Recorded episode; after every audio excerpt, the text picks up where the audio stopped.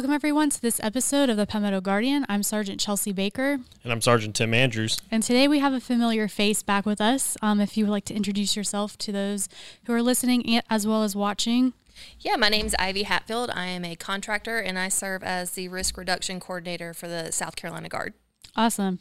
So, can you kind of uh, talk a little bit about what that encompasses? Because I know before, whenever you were on the podcast, you had a different title. So, could you explain a little bit about what you're doing now? Yeah.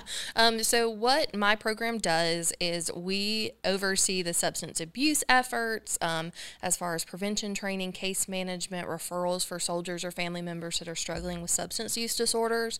And then we also have a contract slot in the suicide prevention realm, and that is doing trainings, ensuring we have our suicide intervention officers trained, and just raising awareness. Awesome. And what exactly does that entail as far as what was the position again? I'm sorry. The suicide prevention one? Yeah. What it, what exactly like how do you get involved into something like that? So honestly, before I was with the Guard, I didn't even know that these positions existed. Um, and we have just been really fortunate. This is the young lady we have starting with us next week. Actually, um, she is coming from the College of Social Work, so she has a military and social work background, and we are really hoping to integrate her to again raise awareness, of basically making people more comfortable with asking for help before it gets to that critical mass point. Yeah.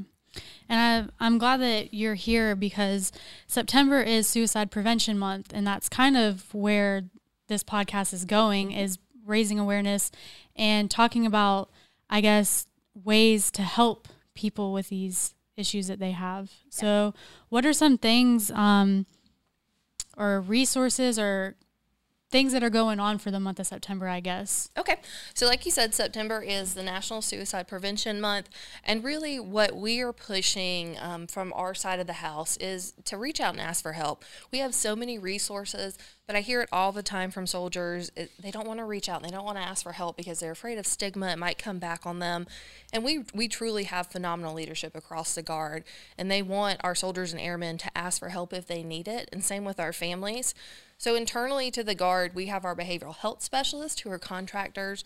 Um, soldiers and airmen can reach out to them. They do consultations with them. They will do it over the phone. They'll meet you at Starbucks, wherever you're comfortable, and just sit down and chit chat with you about whatever issues you have going on, whether that's anxiety, depression, maybe you're just not sleeping.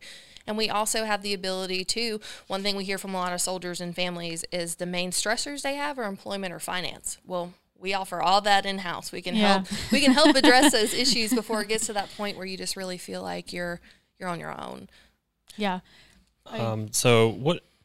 So with uh, soldiers and airmen being in their units, uh, are there is there something that like so someone can identify with? Uh, is there anything like uh, identifiers that you could see with some uh, that you could pick up from your soldier or airman that you could say, oh, there's something not right? Uh, what are some What are some characteristics?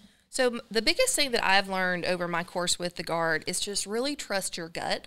Um, I feel like our gut tells us more than like a lot of our learned experience can tell us sometimes. So just check in with your soldiers and your airmen. If something just isn't sitting right with you, mm-hmm. um, ask those follow up questions. Say, hey, how are you doing? How are things at home? Um, if you know that maybe they've lost their job, they're going through relationship struggles, they're stressed out because they've got kids and some are doing virtual, some are in school, just reach up and ask those follow up questions and say, hey, how are you really doing?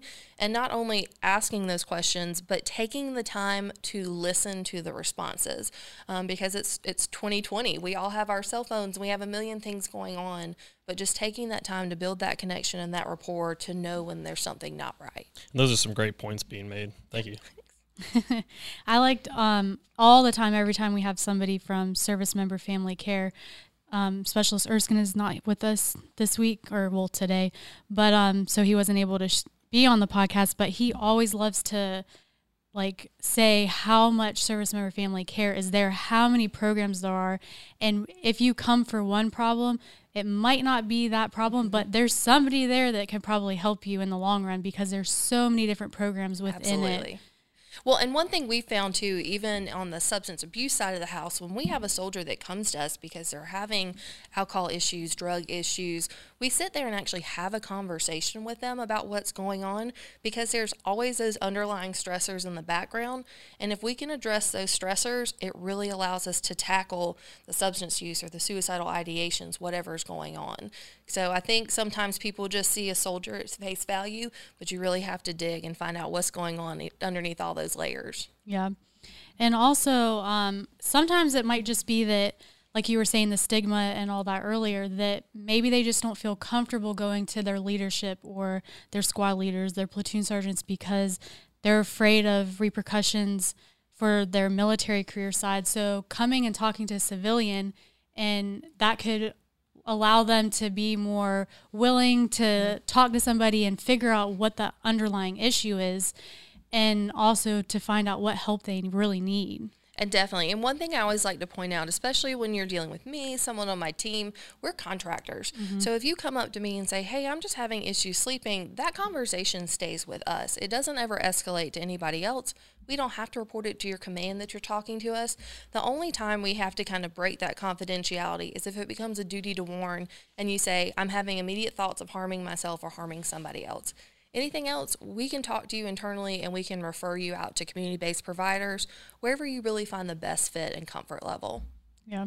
And also to go back with um, how Andrews was asking um, about how to, the signs for it. Mm-hmm. What are ways that if people see the signs can approach, whether it's leadership, family members, friends, how how can people have that conversation what are some easy icebreakers, I guess, that because some people, whenever you're trying to ask them questions, they might get defensive mm-hmm. or they might lash back because they don't want to admit that they have an issue. So, what are how can somebody have that hard conversation with these soldiers, airmen, family members, civilians, just anybody?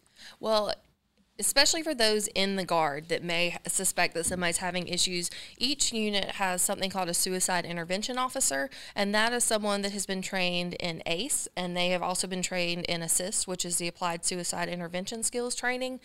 So they're the ones that are super familiar with having those conversations. So reach out to those resources. Um, you can even contact myself any of our behavioral health staff and we can kind of do like mock interventions with people. I've, I've had multiple people call or text and say, hey, I need to have this conversation. But truly, it breaks down to just sitting there, making sure your body language is correct because we all know if somebody crosses their arms, mm-hmm. they're shutting you off. Um, and just using those I statements, saying, "Hey, I've noticed this, and I am concerned." Because if we go at someone with the "you, you, you," you're immediately going to get defensive and you're going to shut me down. Mm-hmm. So it's just opening up those line of communication saying, "Hey, I've noticed this. Is everything okay?" And you're probably going to get pushback. I mean, it it happens. Just stay patient, stay persistent, and stay respectful because there's obviously something going on in the background. And while it may not seem like a big deal to us, it's a big deal to that person. Yeah, definitely. And being around soldiers, you can being around them for a good bit, you can pick up like it is uh, obvious. Like you could tell how their like their definitely. mood is going one way or the other. Mm-hmm. Definitely, and like I said, trust that gut because especially at the unit, you know your soldiers, you know the people you drill with, you know your battle buddies, and you know when something's off. And just follow up and follow the cues because sometimes they may say things like, "Hey, I'm just really down. I'm giving away stuff." Follow up those cues with a question and be like, "Hey, how is everything actually going?" Yeah. Now, with September being um, Suicide Prevention Month, are there other things that are going to be going on throughout the month to raise awareness as far as with your department? Um, I know that that you guys used to be able to have events and stuff like that, but with COVID and everything, it's made it a little bit more difficult. But is there anything that's going to be going on throughout the month, yeah, I guess. COVID's kind of put a damper in our plan. We usually do a walk. Um, the American Foundation for Suicide Prevention usually does walks. I believe everything is kind of halted right now because of COVID and mm-hmm. social distancing. Um, but I definitely encourage people to do buddy checks, like reach out to your battle buddies in the guard or not check in with them throughout the month. And if you want to go out and have a walk in remembrance of somebody, that is awesome. Share it with us and let us post what your efforts are. Because, like I said, we're kind of limited right now in what yeah. we can do. But I encourage people to do something to honor and remember others. Yeah. Now, is there a reason why September is the month for all of this, or was it just something that's been around and is there a specific reason or statistics to it? There might be, but if there is, I'm not sure of it. It's always been September to me. Yeah. Um, and one thing going forward, what we kind of plan to do next year is we want to move away from having the specific month focus, and we want to start like a more than a month campaign, so it's always on the mindset. Yeah, definitely. And I think September is also kind of beneficial because we're getting ready to go into that holiday season, and that's when those feelings of depression, loneliness, isolation can kind of bubble up.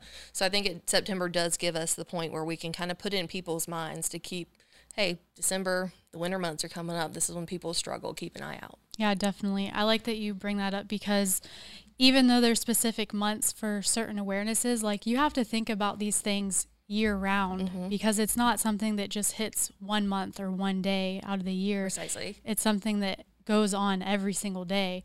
So definitely um, don't just take this as September. Take it and use these resources throughout the whole year.